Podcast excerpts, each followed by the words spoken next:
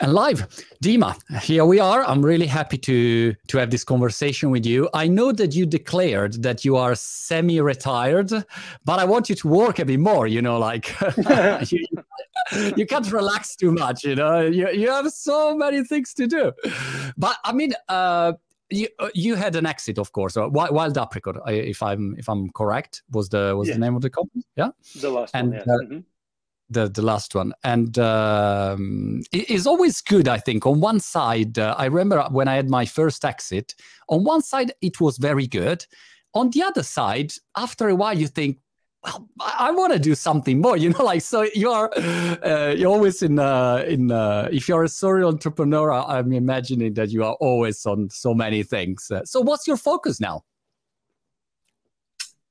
I'm totally unfocused right now. And actually, as uh, as you said, when I had my first exit, I didn't stop like for a day. Didn't stop to celebrate. Nothing. Just took the money, put it into the next business, and just continued working because it's really the mindset. At the end of the day, it's all about our mindset. You know, the subconscious uh, thinking, what are we supposed to do, and what uh, should we do, and all of that stuff, right? And uh, yeah. that thinking is pretty much gone for me. I no longer believe that any any human being should do anything. I think that any and every human being can do whatever they want to do. So yeah, I'm totally unfocused, and uh, I, I have all kinds of things from my kids and relationships and relatives. Uh, and my girlfriend and my friends and everything. And I do a little bit of angel investing. I do uh, I have uh, some businesses that I invested in and I help them.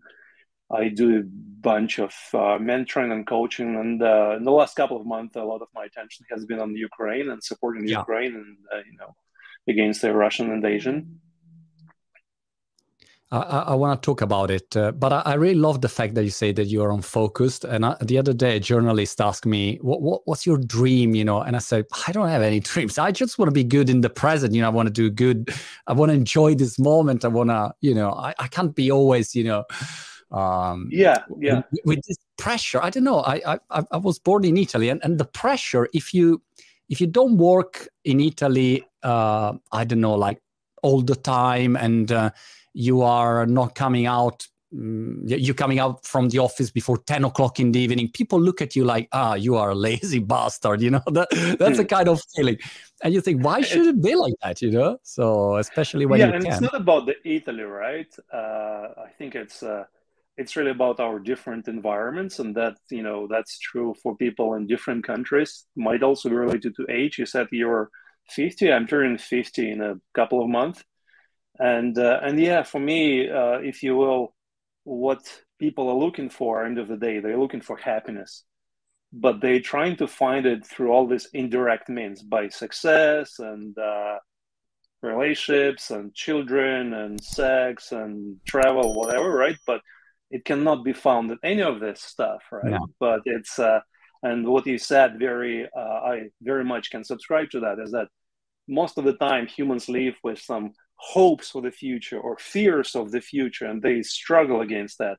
But when that stuff is gone you can finally live in the hope free present and that that is where happiness can be found only right now Yeah, which is great. And the other thing, I um, I, I, didn't think I was going to talk about this with you, but I mean, I, I, I really enjoyed is uh, because you know usually if I interview like um, CEOs or entrepreneurs, they're always um, kind of projecting um, super success. Uh, let's do right. this. We're going to achieve this. This is the goal. Absolutely. I'm so busy. Growth. You know, like I have so much no, stuff to man, do like yeah. I don't have yeah. time, you know, to see my kid. And and I understand that because maybe they have a public company, maybe they have, you know, they have to project success, and everyone has yeah, to they, join. They're scared. They're scared. But they're scared because if they say the truth, you know, yeah. it's uh, it's different. And also, I I really sometimes. Uh, even now, you know, I sometimes uh, yesterday I was like two hours in the garden doing nothing like nothing. Mm. I was mm. there doing nothing, just, and I felt guilty at, at, the beginning. And then I thought, you know what? I still want to stay a couple of hours, just doing nothing, you know, because yeah. I, of like you or like every you know mm, person that want to do stuff. Of course, I always do millions of things, but let's say nothing happened. You know, it's not that I don't work for anyone, so uh, I don't have a boss calling me. But still, I I was thinking it's crazy. I'm 50 years old and I still feel guilty that I take right. some time to enjoy this beautiful day that is yes. never happening in Brighton because it's always raining. but it's crazy. It's a guilt. Yeah. Why, why are we guilty? Well, it's just like uh, we're not used to feeling the sense of guilt. It's just an emotion. And because we don't want to feel that guilt, that's kind of been with us from very early programming, then we're trying to escape that by being busy. And it's really fascinating, right? Because I'm sure that you have seen that being entrepreneur for many years is that uh, most of the time people are trying to be very busy and you know and then the next level they try to be effective but the thing is like to achieve a lot you don't have to be busy you don't even necessarily have to be effective you know well that some things it's all about your emotional balance right? Because some things you just you know what's important but you keep postponing that because somehow it's really difficult for you to do. But when you eventually find that peacefulness was all of the emotions then you can do the important stuff. And sometimes you cannot and then you don't blame yourself for that. But the thing is like sometimes like a focused conversation with somebody let's say you run a company right and you can keep very busy like for example for entrepreneurs it's very common that we want to solve problems. So we are so happy when people come to us with problems and we solve them. And what happens? People come to us with more problems, more people, because this is like, you know, we get off on that, they get off on that, and it's a happy cycle.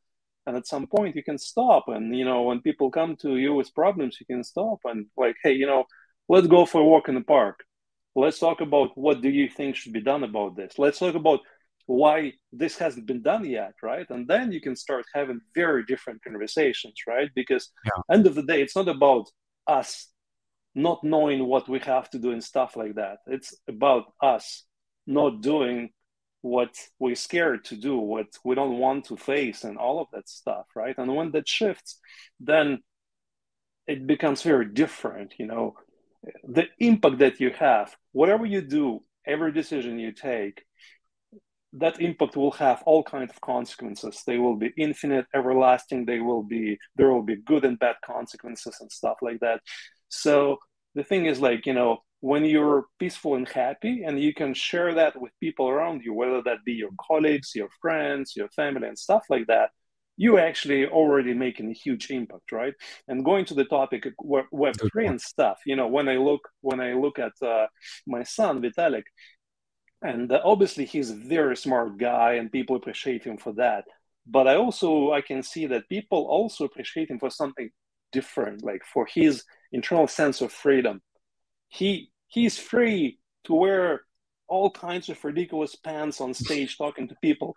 And people are scared to do that right? So when he does that then you know some people like oh he's so stupid doing that right? But many others they're like oh wow this guy can do this like you know we love him for expressing the freedom that we all want to feel but we are so scared to feel that freedom right? So end of the day this is what we're looking for. So it's really important to connect with the fundamental things that drive us you know the drive for peacefulness and happiness and freedom and whatnot. And you know then it becomes much more clear like you know how we running after those things. But we're trying to do this very indirectly. We're thinking oh you know when i get this fancy car lambo then well people will know that i'm very successful and finally i will feel the love from them right? Because i cannot feel the love from myself. Yeah. Or not or you can do this directly right?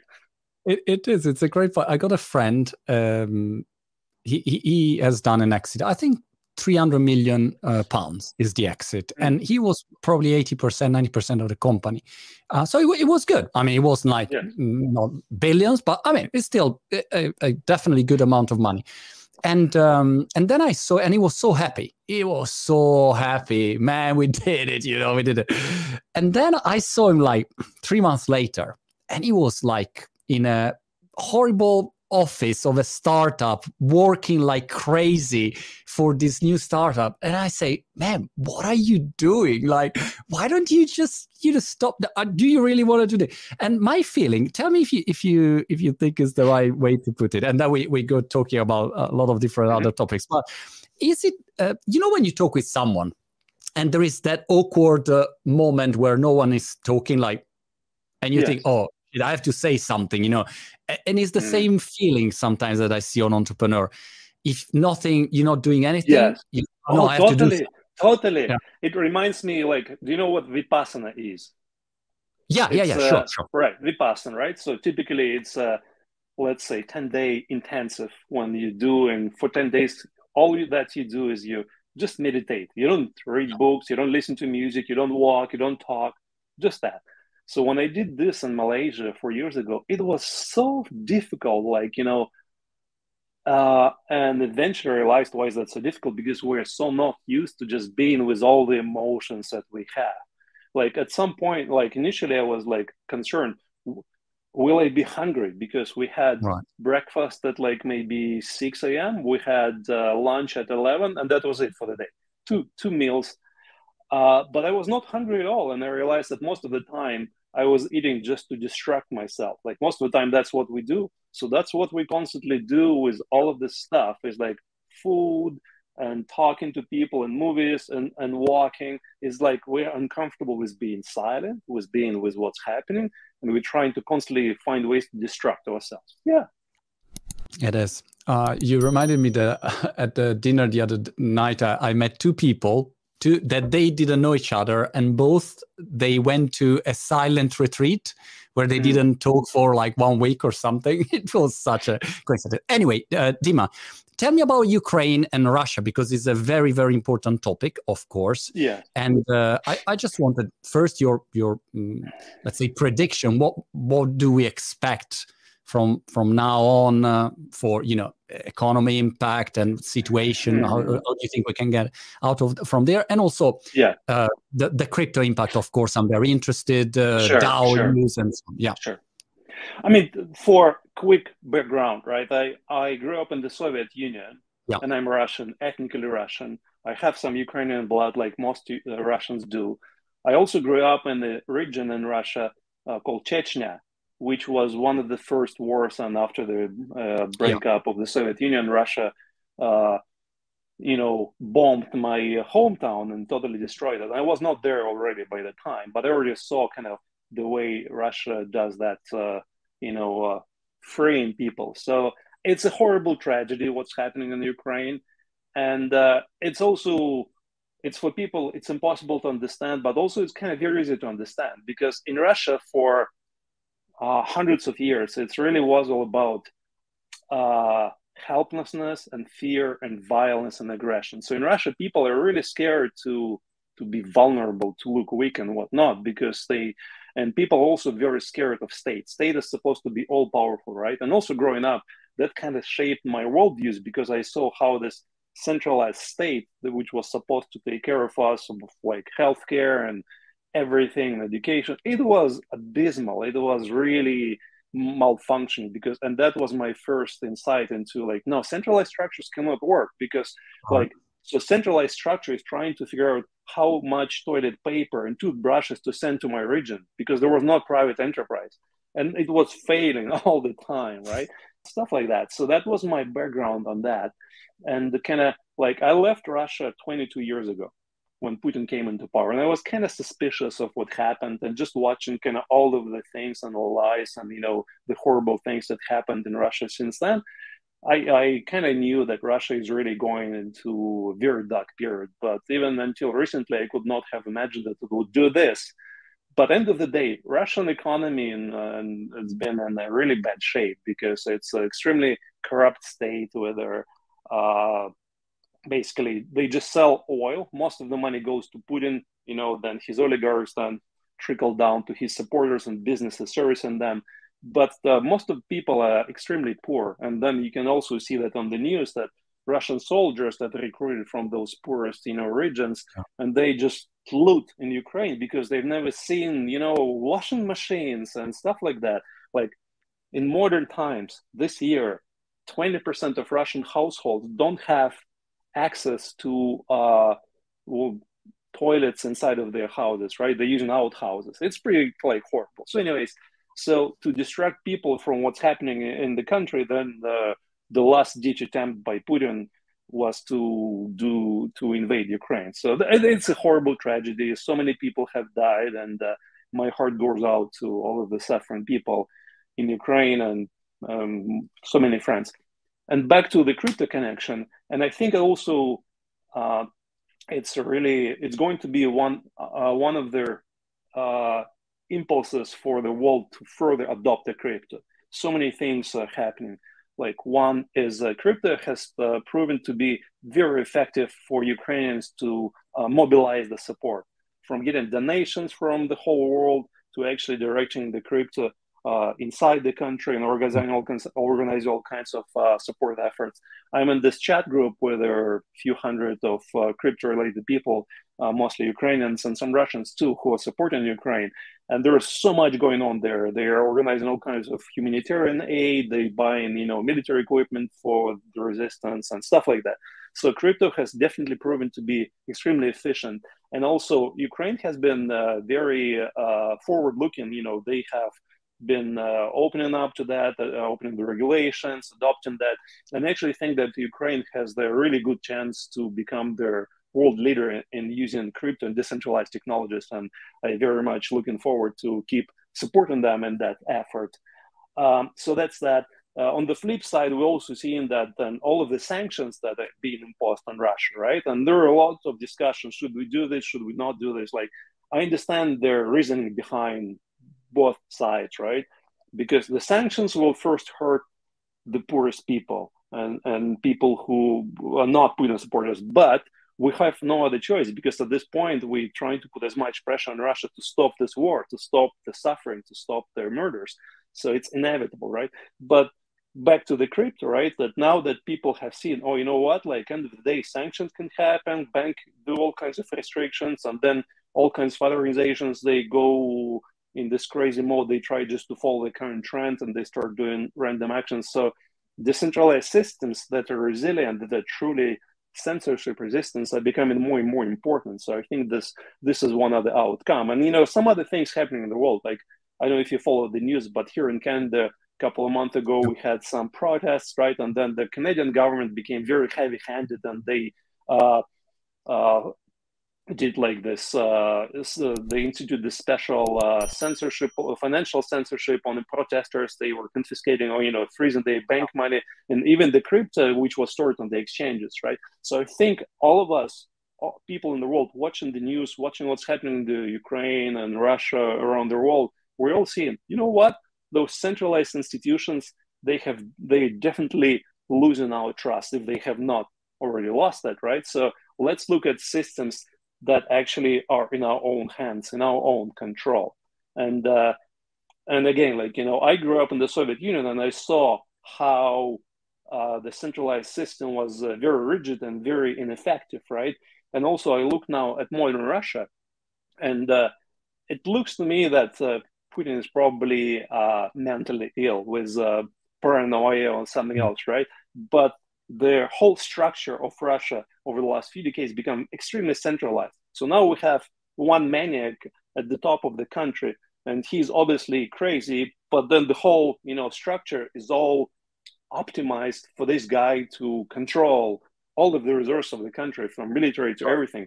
And this is the outcome right? So for me what a wonderful example for all of us to realize that yes you know like decentralized technology. It's not just here to you know buy drugs and do this. It's really for all of us to pre- prevent tragedies like this because we have seen so much already like how the states misuse our money how churches you know misuse uh, how you know mistreat our children and stuff like that and how corporations misuse our private data. So i think that uh, we actually enter in a new phase of adoption for all of these technologies. Oh, what uh, two questions. First, what do you think is the way out of this uh, conflict? How, how, how is it possible to end this conflict um, uh, apart from a Putin accident that accidentally yes, happened? Yes. It. Um, I wish I knew. I wish I knew. Like uh, all I can say is that I I I'm very inspired by the bravery of Ukrainians fighting for their land, for their families against much much much much bigger opponent with so much resources. All I can say that each one of us can contribute in many different little ways. You know, we can ask our governments to continue supporting Ukraine, send them their weapons that they need. Each one of us, you know, maybe we can donate here and there maybe we can talk to other people around uh, around us and help them understand what is going on and also i think that this whole thing the world is uniting around this uh, something very different you know in the past uh, uh, again russia is very corrupt but also it has corrupted a lot of the stuff in the west you know it's now obvious that russians for many years been spending millions, yeah. tens of millions of dollars buying politicians all over the world, right? And those politicians then were happy to play the game and you know build all kinds of uh, economic relationship with Russia and get their bribes and uh, and benefit from that. So I think that this this can be a really wonderful moment for the world to kind of wake up from that and like you know look back at this and again look at this and like realize how much power we have been given our uh, centralized political structures. And then look at this and say okay what can we how can we change that right? How can we wake up? And it's all about again people sometimes when they look at uh, these big events and they try to find some very complicated story. Oh it's this it's a george soros nato blah blah blah you know what? The world is not happening because of some complex story some cabal some alien lizards can put in our minds whatever.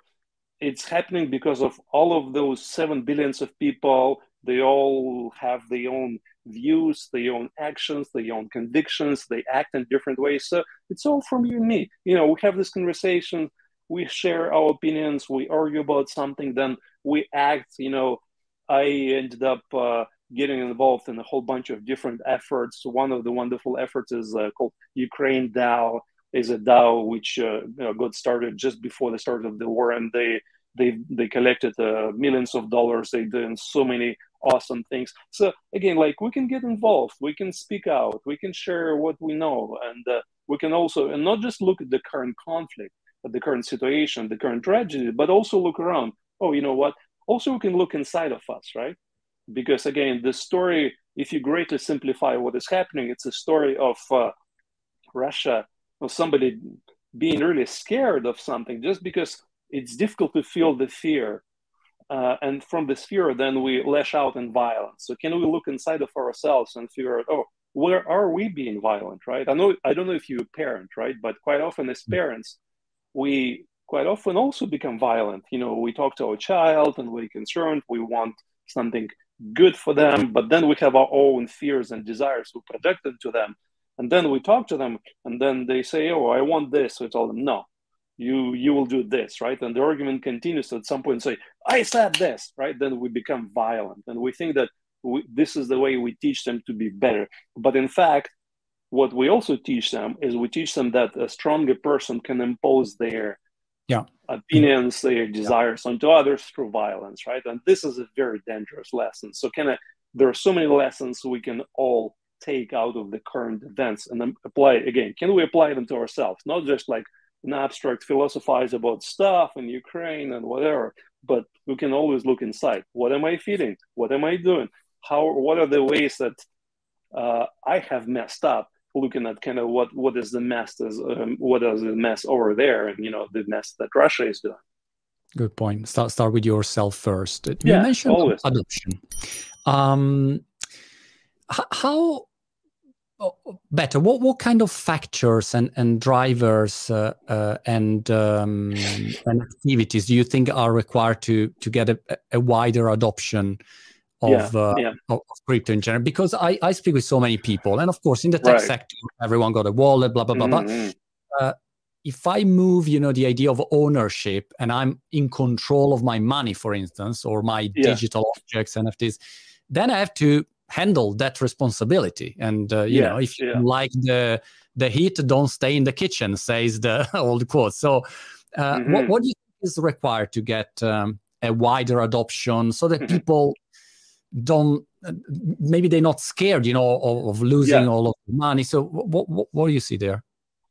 Yeah, you're absolutely right. Uh, for me, the number one thing right now, the focus for the Web3 industry uh, has to be about the user experience instead of like because obviously web3 blockchain decentralized tech there's a lot of complicated technologies that you know have been developed being developed the level two stuff is so complex and the foundational technologies are very complex and people constantly misunderstand them. They use uh, grossly oversimplified metaphors. But end of the day we as humans again we want like something simple. We want uh, the certainty that this is my money nobody can take it away or this is my nft and and people are prone to mistakes. What if i lose my phone? What if this happens and that happens? So for me it means that every web3 project they have to start with very deep thinking about who are the people they're targeting what are the problems they have i mean this applies to startups in the web 2 era but i think now at web 3 it becomes uh, uh, the dominant uh, uh barrier to adoption is that people we are constantly uh, focusing on technological solution instead of trying to understand who are specifically those people. Let's say we're talking about digital wallets. There are many of them, right? But most of them, they just like uh, random collections of features because I still have to see an awesome wallet that is focused on NFTs. There are yeah. some that are doing a decent job, right? But maybe uh, some other wallet, uh, like they're all trying to do everything, most of them, right? But I think it's important to do this differently. And uh, one example I want to give is Argent.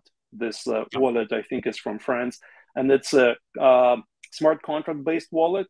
And they they done away with their uh, recovery phrase. Instead, they verify your identity through email and the phone.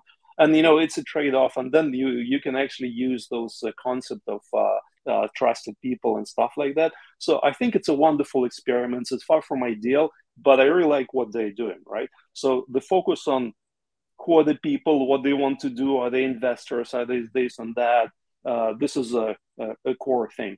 I think that also the friction of the fees is really a big barrier still. And I'm really excited uh, about all of the research that, that's gone into uh, because it's not a simple problem to solve, right? I've seen so many simplistic approaches. Oh, Ethereum is so stupid because they have high fees. I'll do a copy of Ethereum which will be free. Well, you'll be spammed to death. You'll be DDoS because again, yeah. uh, high fees are the reason of their foundational technology. People have been trying to use blockchains to fight spam, and it's a big problem. It's uh, you know uh, again like uh, we have to build technologies that are designed for real humans, and humans some people want to just use stuff. Some people want to try to break stuff. Some people want to cheat and steal your money. So we have to design system systems with realistic assumptions, right? So I think that uh, uh, solving the issue of fees and you know again like observing the crypto industry for the last decade for me it's pretty obvious that the solutions that again i'm obviously very biased but the solutions developed in the ethereum community uh, level two rollups and uh, zero knowledge stuff uh, they seem to be the best, our best chance of finally solving these uh, problems, and we finally solved them this year. And I also do want to mention that uh, uh, again, like Bitcoin, a wonderful invention, right? A wonderful technological invention that started this whole uh, growth of, of many wonderful other projects on top of this. And I think Ethereum was the next stage of this that again opened the world to smart contracts and stuff. And I think that technologies always progress and improve, right? And obviously now it's becoming that some of the foundational technologies, for example, that are now used both in Bitcoin and Ethereum proof of work, they are also having huge environmental impact, right? And people are becoming mindful of that. And uh, and I don't think again, like sometimes when we face a problem, we try to rationalize it away and say, no, no, no, it's like it's perfect, and you know, look at all other technologies that waste energy. You know what?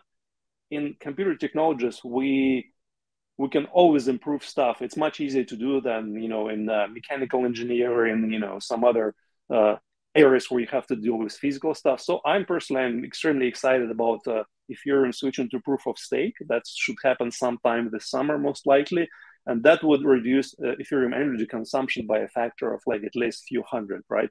And I think again, it's very very important. So for me, those things that were mentioned, focus on user experience, really thinking through about the users Second is uh, dealing with the issues of fees while not reducing the security. And third is addressing the environmental impact uh, Uh, so I think those are three kind of very important factors of uh, for decentralized tax to gain wide adoption this year and the in the near future.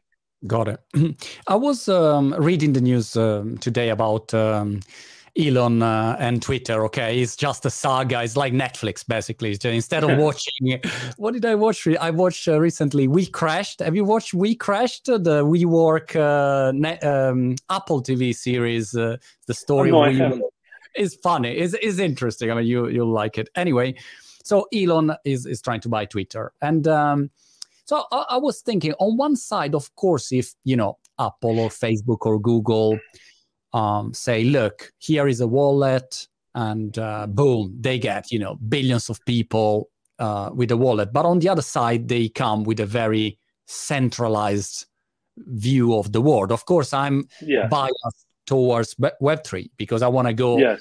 In a decentralized world, I want to own my community. I want to own my money. I don't want someone between me and my 3 million followers. So, of course, I have uh, a biased um, vision. On the other side, the adoption and the knowledge would be immediately much bigger. So how, how do you see the role of these big tech giants in these new scenarios? Is something that simply yeah, yeah. fitting in, uh, or mm-hmm. is a mm-hmm. way to match the the to to, to mm-hmm. marry the two worlds? Yeah, it's also for me it's a matter of centralized versus decentralized systems, right? And uh, again, when I look at centralized structures, centralized ways to govern countries and whatnot, most of the time, the consequences of that are really horrible. I've seen that in Soviet Union. We're now seeing what it ended up uh, in Russia and whatnot.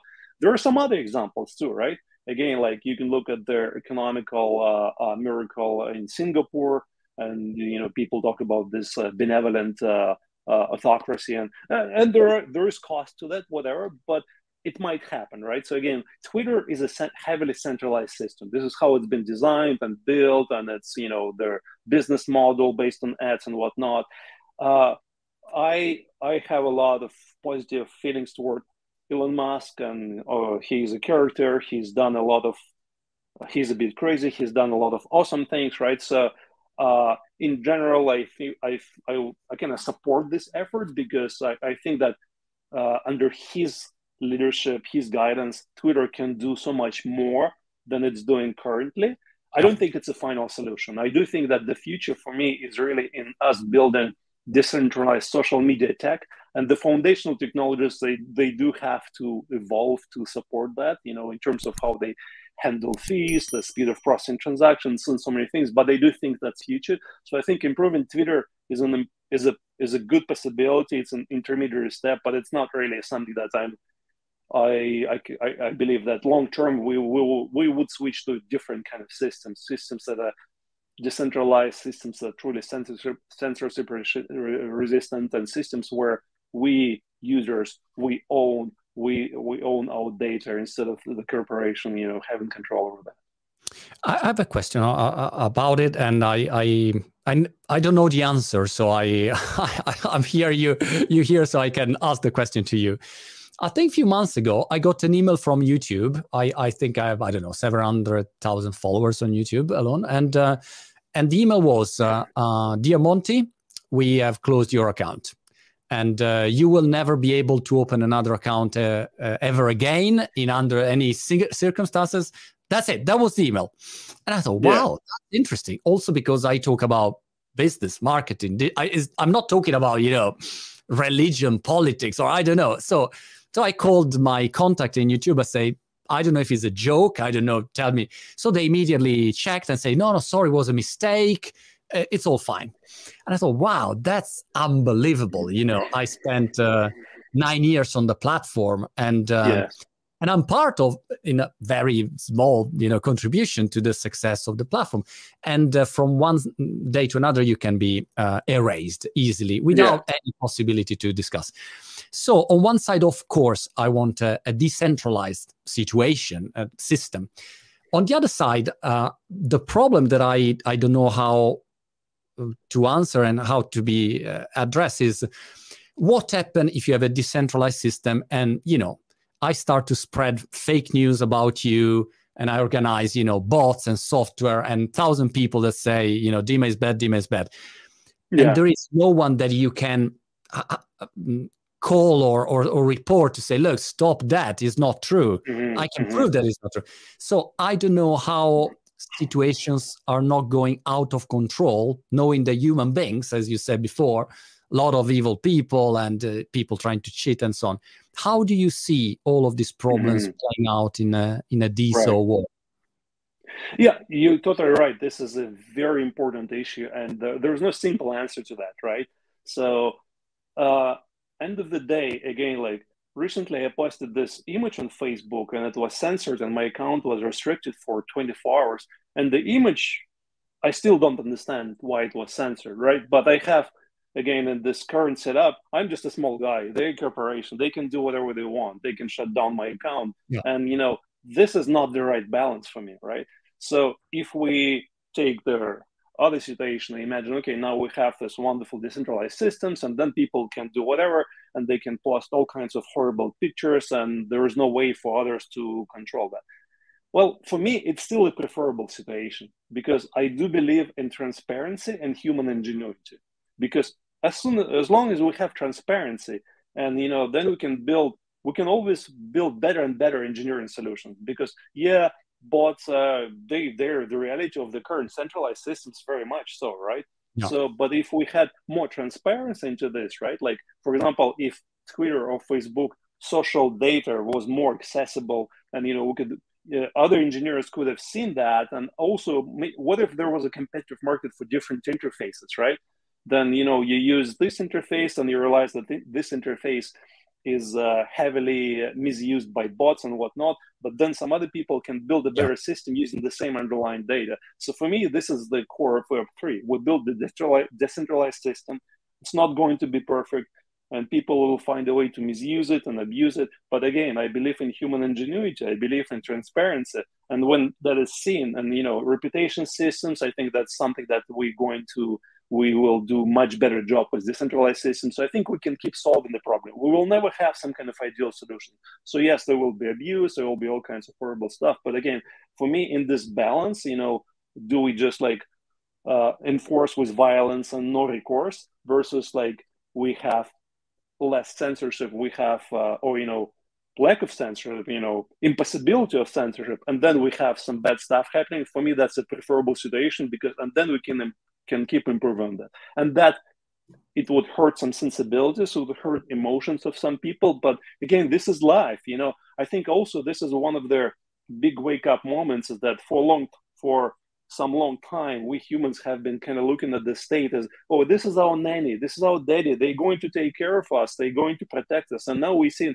oh you know what no they will horribly misuse the resources the system for their own good and whatnot so now the for me the web3 movement the crypto movement is about shifting the balance of power back to ourselves. And yes you know it means that we have to take more responsibility and that yes you know how do we filter what we see? And then yes it means sometimes we will come across something uh, that we're very uncomfortable with. But again this is the price of adulthood you know this yeah. is uh, the price of growing up as adults in this and acquiring more self-sovereignty and of course, I mean, in Web two, there is a lot of abuse and problems of exactly. You know, it's yeah. not that there are no problems. I after nine, yeah. ten years, I do content on social media. I mean, every day I got abused from haters and scammers and spam. I mean, it's like uh, a never-ending story. So we're not in a ideal scenario today. So that's something to remind to people. Uh, two minutes, and I'll let you go, Dima. And thank you so much for your time. Um, what what are some projects that are you um, keeping an eye on in this moment about you know Web three, NFT, DeFi? I mean, is there anything there that you think, wow, Monty, keep an eye on that one because that's that's really cool. By the way, I, I saw Moonbirds recently by Kevin Rose, and uh, uh, they they had huge success in NFT right, land. Right. And and it's an yeah. example of like famous. Uh, entrepreneur with a great team and mm-hmm. they try to, to build a, a good technology there is it anything that you that you see would uh, suggest to my audience um like frankly in the last few months they really taken my attention away from a lot of this stuff and toward right. this crisis in ukraine and you know all the different things that are happening there and some of them are crypto related uh, i would say that all of this stuff happening on ethereum l2 from arbitrum starknet zk sync optimist optimism i think there's a lot of really cool stuff happening there so i think that like for example recently makerdao has announced that they are uh, investing heavily into their level two integration with Starknet. So for me, because this is the most feasible solution that I'm seeing longer term for uh, lowering the fees, which becomes very found and improving the system throughput, which becomes very foundational for building better systems for like decentralized social media and reputation systems and many other things. So for me, I would, uh, and you know, one awesome resource is Bankless HQ. I have to give them huge props for everything they do for education, and they have a lot of materials on. Well, again, I'm like specific L2s. There are lots of them from Optimism and Arbitrum and uh, and uh, the Polygon sidechain and many other uh, awesome things. So for me, I'm paying, paying some attention to that. And in terms of NFTs, I think they're still uh, very early on in uh, in our experimentation. Like uh, I sat on the sidelines. And last fall in uh, September, I started actually doing quite a bit of collection of one-on-ones, and then I also collected some of their uh, project stuff. But I never got into their uh, CryptoPunks or Bored Apes. They're kind of uh, they didn't make that much sense to me. But again, it's not my criticism of the project. It's more like getting used to the whole concept of digital ownership. I think that this is a big learning for all of the humanity, getting used to the fact that oh, you know what, your money you can own it directly you can own them in their digital wallet versus like them being held in custody by the banks and then being misused by the bank and the government and now the same with nfts and stuff you know the digital assets the asset that then maybe some digital land and some kind of metaverse we're still very early on and all of those attempts at this stuff i don't know if they will be long-term successful but i think it's really important for all of us to try and play with them and experiment and see and learn from them uh, even if they don't survive, if they become the MySpace of the social media. But I think that their next next uh, generation uh, systems, which will be long term, you know, providers of uh, news and reputation, everything. I think they're coming soon. So I think that's like it makes a lot of sense for us to just try out many different systems now and play with them just to gain the experience. Super interesting. Dima, thank you so much. Uh, good luck for everything. I hope to see you soon in person in UK, in uh, Canada, or, or somewhere else in the world. Thanks so much, Monty. Awesome talking to you. Bye.